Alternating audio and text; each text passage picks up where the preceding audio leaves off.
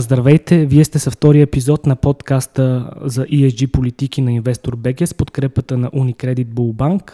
Продължаваме разговора с събеседниците доцент доктор Марина Стефанова от Стопански факултет към Софийски университет Свети Климент Охридски и Татьяна Терзийска, директор управление на сграден фонд, доставки, разходи и трети страни в Unicredit Bullbank.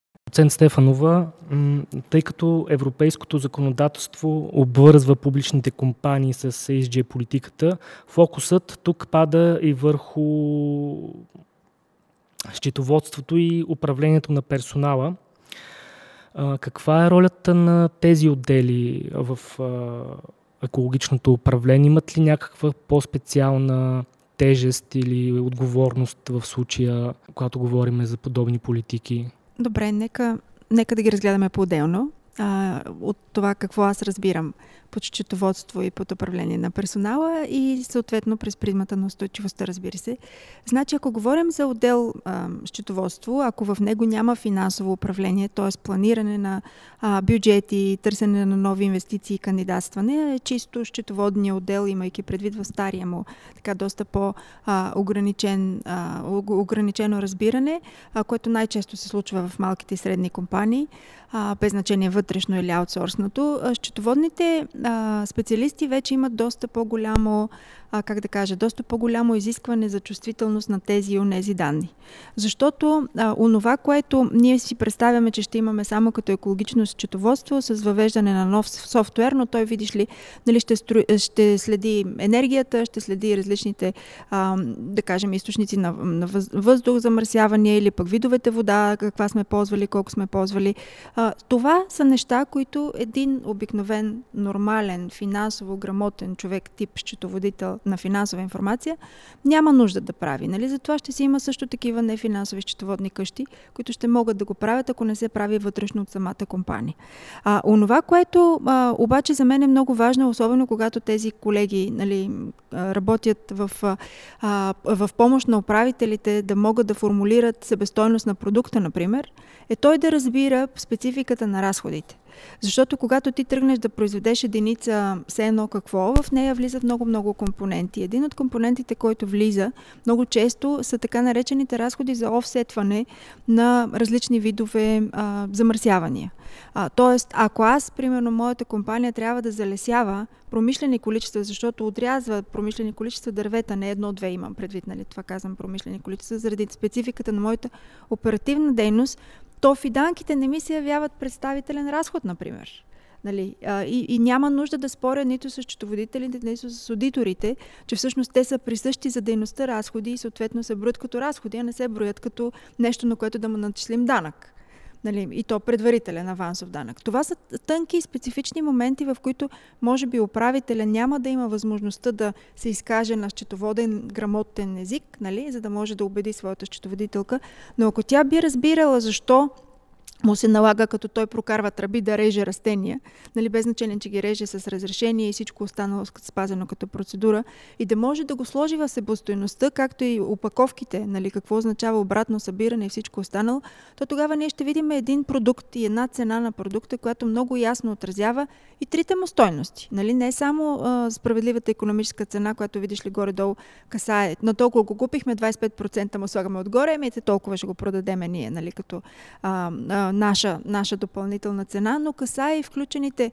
хора, дали те работят в Бангладеш или тук в София, включените ресурси, свързани с здравословните и безопасни условия на труд, обучението, свързано, екологичните разходи. Нали, то в момента, в който го сложи, тя се явява отново финансова цена, но тази финансова цена е много по-обективна и съответно ще бъде доста по-скъпо, от което сме свикнали да видим, особено на промоция, нали, защото тя трябва да бъде справедлива в повече от един, а, такъв, а, в един, от един такъв аспект.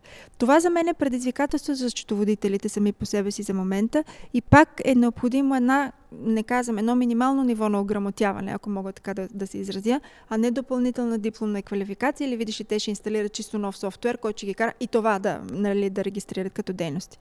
А, ако гледаме структурирането на самите отчети, сами по себе си, а, за мен компаниите, малките и средни компании, а, ще имат много по-малко като критерии за изискване нали, за, за отчетност като данни и те най-често ще бъдат или защото те имат добавена стойност, или защото някоя голяма компания, с като те работят по веригата за доставки, им изисква определен набор от, примерно за енергия или за някакви други ресурси, им изисква допълнителна информация, за да могат те самите големите компании да си попълнят задължително нали, изискваните от тях данни вътре в големите им отчети. Тоест, това ще бъде натиск.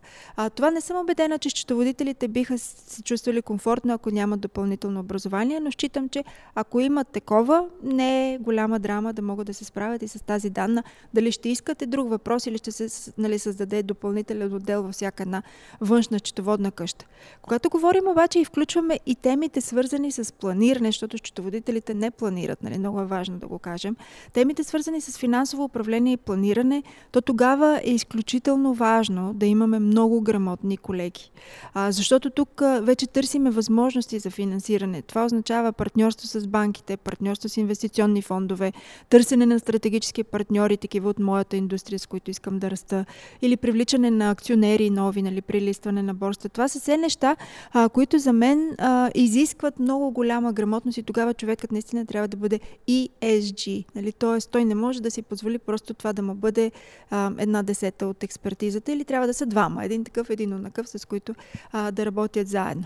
А, когато, така че това е нещото, което си представям. И, и по-голямата част от българските компании, следвайки добър международен опит, особено ако те са а, нали, част от големи международни а, корпорации, въвеждат единна стратегия за бизнес развитие. Нали? Има и ежип компонент или има глава или каквото и да но то е едно – Нали, той е част от общото развитие на компанията, защото парите са едни, рисковете са едни, когато ги разглеждаш холистично, те си помагат или нали, една спрямо друга се на, на, стават по-тежки, нали, в зависимост от, от едното и от другото. А, аз не бих взела решение в областта на фасилите, къде да си сложа офисите, ако не знам каква е, какъв е риска нали, на, на мястото, където ще ги прави. Ще питам за физическа и рискова среда. Друг колега, ако аз това не е част от моята работа, или пък финансистите пада ли му, не му ли пада цената, като е толкова рисков, той има земетресения няма, има жеги няма. Нали? Тоест това са неща, които се взимат като колективни решения. Затова и стратегията би трябвало да е обща. А като говорим за човешките ресурси, нали, или за човешкия капитал, или както вие го казахте в отделите за управление на хора, а, тогава отново имаме нали, два-три слоя, ако бих могла да кажа. Едното е на много базово ниво и то е свързано с така наречените стари, вечни, извечни услуги ТРЗ. Нали? Тук имаме само колекция, колекция на данни. Нали? Колко е а, хората отсъстват, колко болнични, колко майчинство, колко не знам си какво. Дори само проследяването на този тип информация, ако един човек без значение дали има или няма чувствителност е по-буден, нали, ще може да кажа, абе, тия хора не идват въобще на работа, ти какво ги правиш, биеш ли ги, какво ги правиш. Дори в неформален разговор може да се види дали от какво страдат, от мързел, страдат от използване на системата или просто може пък да има скрит някакъв такъв а, фактор, който нали, а, да а, прави средата по-нездравословна сама по себе си.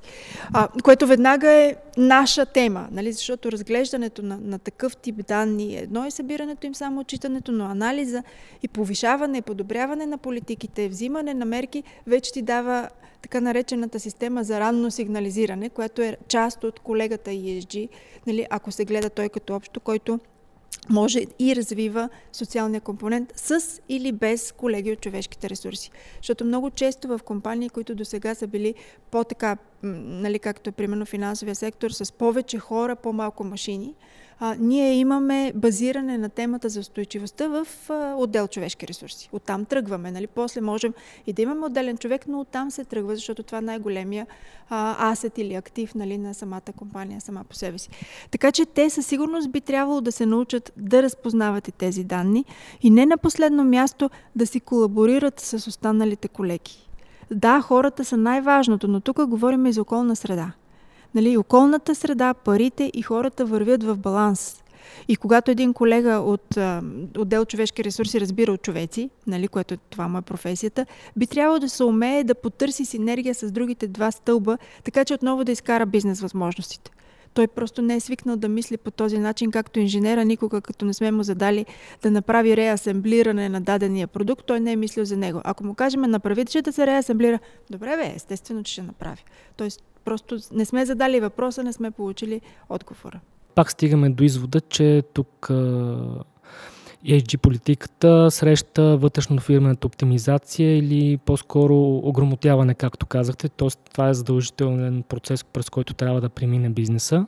Това е една от много важните причини, която през последните няколко години много а, системно и доста, как да кажа, натъртвам на факта, съжалявам, че отново взех думата, за да натъртя на факта, че ние не можем изцяло да аутсорснем устойчивостта извън компанията.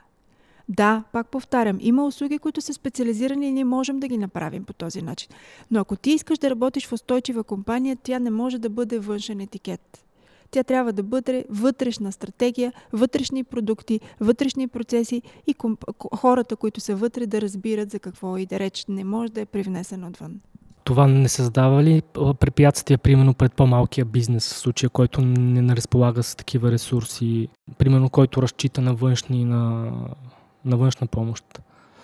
Ако малкият бизнес, за който говорим е на, на ниво малък като хора, а, Два са моите отговори в тази посока. Първо, ние в университетите доста вече работим, така че всички да имат отражение, малко или много, без значение в коя сфера се, а, е образованието, да се разбира дали от зелени технологии, дали от управление на хора и социален компонент или социално въздействие или социално-економическо въздействие. Така че новите поколения служители ще имат много по-голяма чувствителност и като потребители и като ограмотени вече а, нали, специалисти в различните области, така че това е едно от нещата, които ще компенсира а, тази липса, да, да може той да инвестира по, нали, отделно за, за доквалификация на своите хора. Второ, инвестирането за доквалификация не е толкова а, проблематично от гледна точка на достъп до безплатни ресурси. Такива има. Онова, което липсва е критичното четене и, и време за вътрешно обсъждане. А времето не, не бяга, нали? Тоест, това е нещо, което ние решиме. Ако ние решиме като малка компания, че е приоритетно, ние не управляваме количеството офиси на Уникредит. Нали? Ние си имаме само един офис. Няма нужда да променяме на брой политики, да ги опишеме, да минат през 300 съгласувания и 200 четения нали, от различни заинтересовани страни. Дори и вътрешно съгласие помежду ни ще ползваме един ден допълнителен отпуск, нерегламентиран за лични нужди. Година. Точка. Това е социална придобивка и в една фирма с 5-6 човека няма нужда да го направим като колективен договор. Нали? Това, толкова административно време, не ни трябва. Но осмислянето на нещата, че те са част от една обща картина, в малките компании може би е важно просто да стане под формата на диалог, но да, се, да е целенасочен този диалог, когато хората са леко поне прочели нали, по темата, без значение, че не трябва да платят на външни скъпи а, обучения, защото те няма да се избият. тоест тук а, търсим един по-широк професионален профил, а, като нали, вече за отделния служител. Просто малко по- широко скорен професионално с а, повече познания, за да може да случая да реагира, когато му се налага да, да върши допълнителна работа, която е свързана с тези политики. Да, нека да го кажем така в началото, макар че пак ви показвам, аз не считам, че това е допълнителна работа. Това е същата работа по различен начин, защото сме взели още две-три неща в предвид. Нали, това е единственото, което, на което обръщам внимание. И това не се случва, нали, не всички хора са го мислили, защото не всички са били настроени по този начин до сега. за това ни трябва допълнителното образование нали, по тази тема. Иначе, а, който и да било, той отново ще произведе промишлен дизайн, отново ще има вебсайт, но вебсайта ще е чувствителен за незрящи хора. Добра практика, която вече се превръща в норма. Нали, тоест, ще имаме безопасна среда, но тази среда ще включва и ако имаме човек с увреждане вътре, да бъде и той да се чувства също толкова комфортно в работната си среда, колкото и другите. Това имам предвид, като казвам, нали, че ще бъде а, по-широко спектърен човек, защото чуваме от три компонента информация и взимаме решение базирана на малко повече факти, отколкото на другото. А, иначе за тесните специалисти аз считам, че те ще намерят най-бързо реализация, защото дори и в момента глада или за ESG специалисти, нали, сами по себе си като профил е много голям, или за тесни специалисти, които да направят този преход в кръгова економика, дали в текстила, дали в хранително-вкусовата промишленост, дали в строителството, дали в финансите, също е толкова голям. Защото този майндсет, тази нагласа помага в момента да създадеш иновациите, които да привлечат парите към конкретната компания, така че тя да е напред в, в новия тип економика. А следващия ми въпрос отново е към вас. Въпреки липсата на един метод за измерване на ESG критериите, съществуват редица инструменти за оценяване един от най-широко разпространените глобални стандарти за публично отчитане принадлежи на глобалната инициатива по отчетност. Какво е характерно за този метод и как бизнесът избира най-подходящи инструмент за измерване на подобни критерии? Нека да започна отзад напред отговора на този въпрос. А как бизнесът избира как да се отчита? Ако говорим за голям бизнес, както стана ясно, особено ако такъв, който работи на територията на Европейски съюз, вече имаме нова директива и към новата директива имаме стандарти. Стандартите към настоящия момент са 10 общи като плюс а, един, като от тук нататък за секторно специфичните първите десетина са готови, очакваме те да бъдат 46 до края на производството им. Тоест почти няма да има индустрия, в която да не знаеш какво да отчиташ. Чисто по нормативен път. Ще искат малко данни допълнително, но пак ще има достатъчно, така че а, компаниите да са напълно ориентирани, особено с а, обясненията, които има към всеки един от тези показатели. Аз лично не се притеснявам от това. Нали, онова, което м- за мен е, нали, така е по-важно, когато тръгнем да избираме стандарт, по който ние не сме част от тези, които са задължените лица, а, бих предложила няколко така първо, първоначални а, фактора, които да определят нашия избор. На първо място, ако сме направили този анализ на съществените теми, за които говорихме преди малко, то тогава всички показатели, които са излезли за нас да бъдат важни, да бъдат сложени, да бъдат измервани и оповестявани. Защото дори да не го пише в стандарта, ако моите заинтересовани страни, моите клиенти, моите служители го искат да го знаят, аз искам да им го кажа. Не, аз не го крия, няма нужда и без това го правя. Така че аз бих искала да отговоря на тяхната потребност да бъда прозрачна компания.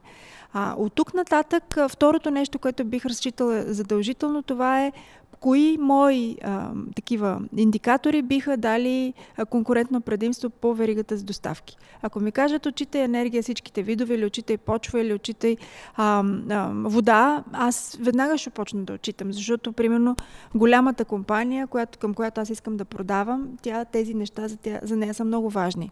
Перфектно. Значи това за мен се явява допълнително не административна тежест, ами възможността за конкурентно предимство на фона на цена, качество и така срок за доставка. А, и третото нещо, ако аз принадлежа към индустрия или към география, нали, която за мен е важна. Тоест, ако аз работя на територията на Пазарджик, в Пазарджик са казали, измислям си, сега спекулирам, а, че имаме много висока безработица, а, или че имаме много голямо етническо разнообразие на хора, които живеят там, или висока или ниска квалификация, това са теми, които са важни за общността. Аз бих искал да покажа моите хора какви са. Нали, т.е. да мога да покажа профил, да покажа кого търся, с каква спецификация и квалификация търся и как го развивам този човек. А, така бих отговорила и на нуждите, нали, да, да покажа, че съм полезна за общността, в която работя. А, така бих си формулирала нали, за индустрията. Ако индустрията задължително има, примерно, някакви, както е, да кажем, алкохолната индустрия, тя винаги има отрицателно отношение. Винаги бих давала повече данни, за да мога да покажа, че не само произвеждам качествен, ами и отговорен алкохол и въпреки това се боря с алкохолизма сам по себе си или не насърчавам а, редовното пиене или каквото и да било друго, което би могло да има отрицателно въздействие от моята стопанска дейност.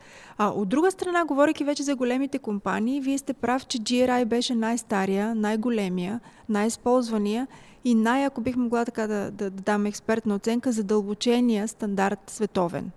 А, натрупаната база данни от отчети, които са изготвени по а, стандарта GRI, особено и в двете нива, нали, но особено в компрехенсив, е почти на ниво учебник, нали, за дадена индустрия или за дадена компания.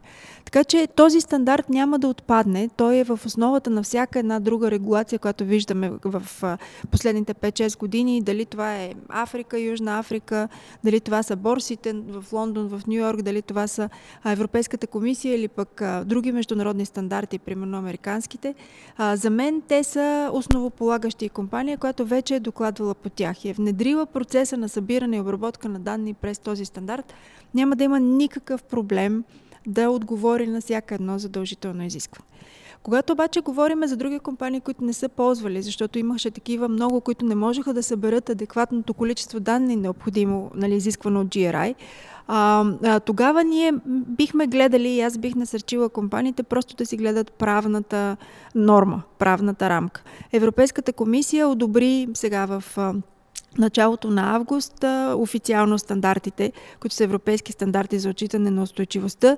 Те са много, бих могла да кажа, съответстващи на другите международни стандарти, така че имаме и когато аз отчитам по европейски стандарти, пък някой иска да работи от щатите с мен, имаме такива таблици, които за нас се наричат крос-референтни таблици. Няма значение, казваме колко литра е равен на един галон. Нали? И това е напълно достатъчна бърза единица за нали, трансфер на, на самата данна от единия на другия, на другия стандарт. И преди хората да са се загубили в тия стандарти, нали, много държа да обърна внимание, а, че всъщност целият свят в момента върви към единен стандарт. Както имаме международните счетоводни стандарти, така ще имаме нали, за финансовата информация. Надявам се много по-скоро ще имаме един а, стандарт за нефинансовата информация. А, това озряване, за да стигнем до него, не е въпрос на техническа спецификация, а по-скоро компаниите да напаснат в цялата верига за доставки по еднакъв начин методики за мерене и за а, така бенчмаркване, нали, кое е редно и кое не е редно в дадените индустрии. Не се притеснявайте, е моя личен съвет. Започнете възможно най-скоро. Въпреки, че по директива може да пише за мен и за моята компания, ще влезне в сила 26-та за данните ми от 25-та или защото директивата има отложено действие за част от, а, от типовете компании, стартирайте възможно най-скоро с събирането, дори да никой да не ги покаже тия данни, за да видите къде в компанията вътрешно имате проблем с тяхното набиране. Нали, направете си вътрешна отчетност. Дали на 6 месеца, дали на една година. Има 3 години до 26. Ще станете много по-добри, ако правите тренировки нали, на сухо, ако бих могла да ги кажа, а, за ваша полза, когато е необходимо да покажете реално ефектите във вашата компания. А и банките вече работят с тези данни. Т.е. дори да не ти ги иска на пиной, нали, да ги пуснеш, а, всяка една банка, която предлага нови продукти, ще се зарадва, когато имаме оповестени такива нефинансови данни. Това е, предполагам, че е много полезен съвет. А, госпожо Терезийска, как мотивирате в Unicredit Bull служителите да се включват в ESG инициативите на банката? Виждате ли ангажираност от тяхна страна? ми се иска да направя препратка към две неща, които по-рано в разговора доцент доктор Марина Стефанова спомена. А, образованието, бих добавила тук и комуникацията и приоритизацията. За мен лично високото ниво на ангажираност, което успяхме да постигнем вътре в банката от страна на нашите е, колеги се дължи до голяма степен и на мащабната образователна програма, която беше предприета съвместно с, в сътрудничество с Стопанския факултет на Софийския университет, а така наречената ESG Академия, която започна през 2021 година. Аз лично имах възможността да съм част от втория випуск, който а, обучението се провеждаше на английски язик и искам сега да използвам възможността лично да благодаря на Марина за интересните лекции, особено тези посветени на кръговата економика. Те ми бяха наистина много интересни залагаме, а, освен на образованието и на а, активната комуникационна кампания, защото а, идеите са много и в, а, когато имаш много идеи е въпроси на преценка а, и на приоритизация, кои ще избереш, в зависимост от това каква е крайната цел, която искаш да постигнеш. В а, практиката, а, практиката показа, че м, инициативите, които са свързани с демонстриране на социална ангажираност, са тези, които най-лесно успяхме да спечелим а, колегите за каузата ESG. А, инициативите от тази, която вече споменах, а, зелена, а, Зеления ден на банката, който е посветен на почистване и благородяване на различни, на природна среда, различни обекти в страната. Също събирането на така наречените капачки за бъдеще. Много бяха активни колегите и тук. Организирахме централизирано събиране на стари уреди, които след това се предават за рециклиране. Всичките тези идеи беше много лесно да спечелим ангажираността на колегите. А получавате ли от тях идеи за подобни инициативи? А, да, още в самото начало, когато стартирахме с изграждането на ESG стратегията на банката, а, ние се опитахме bottom-up да съберем идеи от колегите и а, всички бяха много а, активни. Честно казвам, това ме изненада, а, макар че в а, една инициатива за събиране на идеи най-трудната част се оказва, че въвеждането в практиката на идеите, но пък хубавото беше, че имаше и много доброволци, които да, да се включат. А, имаме идеи, които са складирани страни чакат момента да бъдат реализирани, така че те първо имаме да, да случваме нещата. Редица големи международни компании много често биват обвинявани, че а, така публично се ангажират с а, екологични инициативи, но на практика не изпълняват вече от, заложените от тях цели. А, доцент Стефанова тук говоря за така станали доста популярен термин greenwashing. А, намерих като превод на български зелено измиване, но предполагам, че има и други варианти а, за превод. А, до каква степен това възпрепятства ефективното прилагане на ESG правилата и, и съществуват и съществува ли някакъв начин за справяне с този проблем за момента? Или все още компаниите, така ще го кажа жаргонно, правят каквото си искат? Начин съществува. Пише го в правната уредба. Всъщност през март, в края на март Европейска комисия а, оповести поредната си а, директива, която всъщност а, ще бъде, тя се нарича Green Claims Directive или директива, която касае оповестява това а, зелените, как да кажа, в момента просто не се сещам за българския, официалния български превод още го няма, а, да за българския превод, но по-скоро когато прет, претенции, да, извинявам се, думата е зелени претенции. А, така че всъщност а, за, върху зеленото като дума вече има, ако бих могла така да кажа, забрана. а може да си зелен при много определени изисквания на какво точно зелено, какво означава това, кой ти го проверява, кой ти каза, че си зелен. Сега ще разкажа малко повече за нея. А, но термина всъщност а, някакъв вариант на изкривяване на обективната информация, защото това означава лошинг, нали? изкривяване на обективната информация, не винаги е свързан с това злонамерено да излъжеш много често е свързано просто да не кажеш цялата истина, една част от истината. И се използва във всичките компоненти на устойчивостта. Нали? Използва се като green, използва се като social, sustainable по някой път, SDG, нали? защото заради глобалните цели за устойчиво развитие, а, които в момента работим целия свят. А, въобще лошинга, нали? сложихме ни иконки, значи вече сме много така SDG-та. Или, ама това, че не сме променили абсолютно нищо в работата си, не сме си сложили по-високи цели, никой не проверява какво правим, нали? Това е въпрос много повече на комуникация и маркетинг, нали? И то така угодна намо, нали? Комуникация и маркетинг.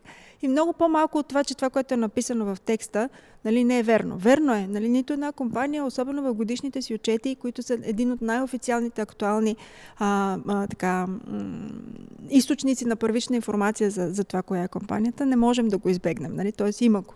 А просто този вариант на да кажем от 10 показателя за човешките ресурси, да кажем 2, защото те са хубави, а пък другите 8, ако можем да не ги кажем, защото никой не ни кара, нали, вече има два инструменти, с които очевидно това а, не може да се пребори. И първото е, ще се пребори и първото е с това, че имаме един стандарт за отчетност. Ако 10 показатели сте в областта на човешките ресурси, трябва 10 цифрички да покажеш с еднакъв размер да ги покажеш, не едната а, шрифт 8, а пък другата шрифт 68, нали? А, и така че човека чисто и комуникационно да не се манипулира, ако бих могла да кажа, при възприемането на информацията. А, просто и вие, когато отидете и четете нали, годишен финансов отчет, то там са две таблички, гледаш табличките, всички са наравно. Не можеш да избягаш, дори и отпред да си прочел колко хубаво било нали, на, на годишния отчет, виждаш ли какви първи две цифри искаме да комуникираме. Това е едното. И второто в тази, а, така, с тези зелени претенции, нали, в а, директивата, която предстои, която в момента се нали, минава процес на съгласуване, а, всъщност е изключително тежко да бъдеш и да наречеш нещо зелено. Става също толкова като изискване тежко, както примерно органично. Нали, тоест, ние трябва да имаме вътрешно внедрено много ясна дефиниция за дадения продукт. Какво означава зелен прозорец, какво означава зелен телефон, какво означава зелена врата, зелено обаждане или всичко нали, в продуктите в услугите. Да имаме пълен, пълен а, така наречен, а, което е много старо изискване, а, оценка на жизнения цикъл на продукта. Т.е. какви са му суровините, каква му е преработката, след това как изглежда в крайен продукт опаковане, след това рециклиране. Всичкото това да бъде описано структурно, да може да бъде проверявано от външен, третен, независима страна, като одит и това да бъде част от сертификата на самия продукт а, и съответно да бъде през цялото време управлявано от професионален екип вътре в компанията. Тоест, аз лично от тук нататък много бих внимавала нали, какви епитети ще залепя нали, към моите продукти, не заради друго, първо, защото има глоби, нали, е предвиждано, второ, защото това е публично оповестяване с, под формата на отнемаме ти правото, да, имаш такава претенция. Нали? И трето, защото м- за мен лично нали, нямаше нужда да се стигне до тук, а, че да имаме чак толкова. Но, но комуникационните специалисти по някой път в желанието си, нали, пак казвам, е, използването на термин спрямо използването на епитет художествен е много трудно разграничимо за недостатъчно чувствителния потребител. Защото голяма част от компаниите, ако погледнете какъвто и да било продукт, те слагат пет на брой лейбълчета. Нали? Пък то кръгова економика, пък пластмасата се рециклира, пък е направено от такъв тип пластмаса. Нали? Тоест те описват достатъчно много неща на, или пък липсват. Нали? И ние като потребители трябва да имаме тази и грамотност, и чувствителност, дете да ми каже без захара, вътре да пише глюкоза, свилоза или всичко останало, каквото са накликали нали, хората, за да създадат продукта, да може да бъде споделена отговорността. И с тази директива и с изискването вече зеленото да бъде наистина доказуемо а, като, като съдържание, какво точно включва, считам, че този проблем ще бъде напълно отпаднал от следващата година, защото в сегашните комуникации вече не се знае, но в момента, в който директивата стана ясна като съдържание, голяма част от компаниите ще оттеглят думичката от продуктите си, преди да могат да претендират за нея. Аз стигам до извода, че този процес на устойчиво развитие трябва да върви ръка за ръка с законодателството, за да не се повтори. Аз лично се сещам за въвеждането на схемата за търговия с въглеродни квоти, когато имаше злоупотреби. И за да се избегнат и да се избегне подобен сценарий в случая, трябва наистина конкретно законодателство, което да постави рамки на бизнеса. Ами, по принцип, въпреки, че съм юрист по първо образование, не съм а, голям привърженик на законите като единствена форма на промяна или формиране на, на средата, в която работим, защото а, ако ние не сме със съзнанието, че тези закони за нас а, носят добавена стойност, че те ни помагат да живеем по-добре, много често се противим нали, самите ние да ги спазваме. Така че с или без писаните закони, те в момента единственото, което ни дават е да създадат усещане у всички нас, че това е важна тема. Нали, аз за това благодаря на, на, на нормотворците, нали, колеги, а, то, които отделиха толкова много време, защото това е изключително големи усилия. Да кажеш как някой е добър, как някой е устойчив, как някой е зелен, това изисква много тънка спецификация да минеш през добрите нрави, през а, общия разум, нали, така, разумността на хората като такива и да сложиш конкретни изисквания, къде точно е границата и не прекаляваме ли, също нали, е, е важно да можем да я ограничим, затова е постъпателно. Но пък от друга страна, позиционирането позиционирането на устойчивостта в а, така голямото, там важните теми на, на, на дневния ред на обществото е много голяма крачка напред. А, и считам, че ще видим след няколко години ефектите от тази, от тази крачка напред. И ако инструмента е задължително а, нормативно съответствие с съответните глоби, добре, нека да бъде така. А, пак да се върнем на темата за актуализацията на директивата за нефинансово а, отчитане тя ще, се, ще ангажира малките и средни предприятия да предоставят своите ESG доклади от 2026 година, като наличната информация трябва да съответства на европейската система, обединяваща екологичните, устойчивите економически дейности или така наречената таксономия на Европейски съюз. Какъв ефект ще имат тези нови правила върху бизнеса и какви пътища на адаптиране съществуват пред него? А, ако мога съвсем малка корекция да кажа, новата директива, всъщност, нали, действащата в момента е за нефинансово отчитане, новата се нарича а, директива за а, оповестяване на информация, свързана с устойчивостта. Казвам го, за да може колегите, когато търсят по ключова дума, да търсят устойчивост, а не, информация вече. А, и таксономията, и директивата, свързана с отчетността, всъщност са част от този огромен пакет нали, или реформа, която ние наричаме а, устойчиви финанси. Те вървят заедно ръка за ръка. Ти не можеш да а, кажеш а, инвестирайте в зелени дейности, без да подпомогнем а, финансовите специалисти, кое е зелено и кое не е зелено. Нали, те трябва да имат, когато тръгнахме да насърчаваме и да избираме този път на а, зелена и кръгова економика, трябваше да създадем тези инструменти. Всъщност за хората, които ни слушат и не, нали, не са за първи път се сблъскват с термина таксономия.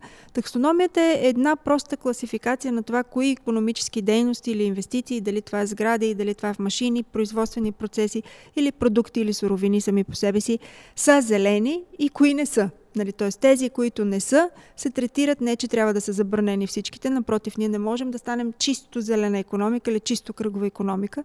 А на 100% няма и економически смисъл от това и социален смисъл от това. А, по-скоро онова, което е много важно да се обърне внимание, е, че на тези, които са дейностите или в преход, или, нали, защото от прехода от кафяви към зелени дейности, ако могат така ги дефинираме инвестиции, а, можем да сложим едни основни характеристики, те трябваше да бъдат описани. И те се описаха с така наречения документ таксономия, а, за да можем много по-лесно във всеки един сектор да избереме кое да правим и кое да не правим. Нали, това може, това не може. Или това го насърчаваме, това не го насърчаваме. В това даваме по-леки кредити, имаме по-низки лихвени проценти или нямаме такива. В онова нямаме. Нали, то знаете на къде ще вървят и пари парите, не само а, околната среда.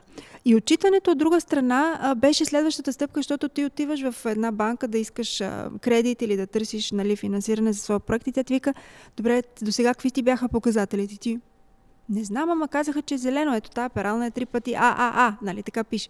Да, да, ти до сега с каква пералния прак? Какво ползваш? И ти не знаеш, нали, за да можеш да кажеш с колко ще ти се дигне, не само разхода, защото вече току-що си купуваш ново нещо и трябва да го изплатиш, ами всички останали. Намалява ли ти водата, намалява ли ти тока, побеляват ли ти дрехите, ли стават по-жълти, нали? Тоест, прости неща, ушким, но ти трябва да си събрала информацията преди това. И всъщност това кара директивата да съберат всички а, компании относно тяхната дейност и относно говоренето в тези три направления екологичните, социалните а, и управленските. Сложно е за малките и средни предприятия в две направления. Особено в а, стълба governance, нали, където говорим за управление, те нямат 25 вътрешни регулации. Нали? Кодекс за поведение, антикорупционна политика, политика за правата на човека и техните, нали, тяхното гарантиране.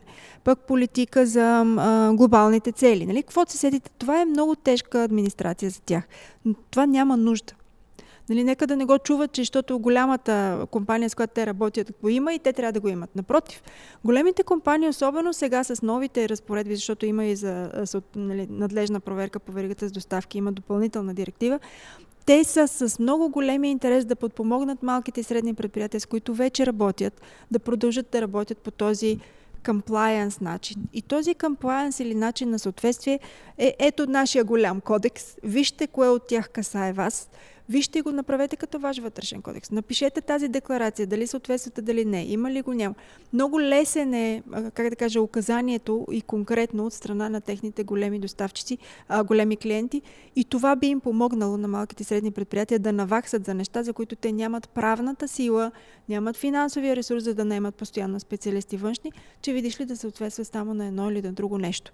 Достатъчно е да взимат такъв тип а, а, и, да, и да участва в така наречените включ включващи вериги за доставки. Нали? Не само така ще правиш, иначе не купувам от тебе. Не, не. Дай ще ти помогнем, дай направи го като нас, ела на нашия курс, ела да залесяваме заедно или каквото и да било като кампания или процес, нали, което голямата компания вече е структурирала сама по себе си. А, и за мен а, тези две неща, нали, нека да не плашат нито отчетност, нито таксономия, нито една компания, а по-скоро да потърсят, а, защото Европейска комисия разработи и включително на няколко езици, нали, не само на английски, разработи документи, които да могат да бъдат а, справочници, онлайн инструмент, нали, който да можеш да влезеш. Аз, моята дейност, дали съм автомивка, дали съм фризьорски салон, тя как касае нали, цялата тази таксономия. Има ли ме в мене, няма ли ме? Нали, ако ме има, какво ме има? Водата, дете изхвърлям след боята на клиентките, а, от краката им боята или на автомивката боята ни. Тоест, това са водата, нали, това са неща, които всеки може да си зададе много бързо и практично и да каже, да бе, прочетох го това, ето, аз смених така водата, ползвам органични нали, там, препарати за измиване на килими, на едно друго и да приключи с темата, да не предлява прекалено голямо значение, където няма нужда. Да, благодаря ви много за изчерпателния отговор. Госпожо Трезийска, смятате ли, че обществото ни е достатъчно озряло, за да водят хората устойчив начин на живот, например да пестят електроенергия, да събират отпадъци разделно и като цяло да се стремят да намалят своя въглероден отпечатък? Или е необходима намеса от държавата и ако да, под каква форма? Сега, когато говорим за ESG, за мен а, това означава, че не говорим за еднократен ефект, говорим за полагането на постоянни усилия. А когато говорим пък за постоянни усилия, опираме и до темата с отговорността. Личната отговорност на всеки един а, от нас като индивид, на корпорациите, организациите, за които работим, на общността като цяло и в крайна сметка също и на държавата в лицето на държавната администрация, която а, може да подпомогне постигането на устойчивост чрез, и чрез законодателната рамка и чрез съответни а, стимулиращи механизми. Но в крайна сметка а, всеки един от нас е отговорен за това какво прилага в практиката и а, как повишава своята лична а, ангажираност и ангажираността на семейството, на колегите си за постигането на устойчива промяна в някои от компонентите екологичен, социален или управленски. Да, благодаря ви. А, какви уроци може да споделите на останалите бизнеси от пътя, който сте извървели като организация? Има ли идеи, които могат да бъдат лесно заимствани? Аз мисля, че споменах и в, начало, в началото на разговора ни, че някои от нашите а, идеи могат а, съвсем лесно да бъдат а, репликирани в практиката и а, Даже а, ще спомена тук, че а, банката беше една от а, първите организации, ако не и първата, която всъщност а, реши да спре рекламните пана а, на големите ни сгради и малко след това видяхме, че и други големи организации а, последваха примера ни, което може само да ни, да ни радва. А, за мен а, ключов фактор за да постигнем а, ангажираност от страна на а, организацията, за която работи и на служителите, както споменах, е постоянството и правилната комуникация, защото тогава, когато реализираме идеи, които са дошли от нашите колеги. След това сме ги въвели в практиката. Нашите колеги трябва да знаят, че е постигнат такъв ефект и съответно да се отдаде признание и за техните лични усилия. И по този начин можем да променяме нагласата на хората, защото без промяна на мисленето няма как да постигнем устойчивост. Да, благодаря ви много. Вие бяхте с втория епизод на ESG подкаста на Инвестор БГ с подкрепата на Unicredit Bullbank. Благодаря на нашите гости, доцент Марина Стефанова от Стопански факултет към Софийски университет и Татьяна Терзийска, директор управление на сграден фонд, доставки, разходи и трети страни в Unicredit Bullbank. Може да следите ESG подкастите на Инвестор БГ във всички подкаст платформи.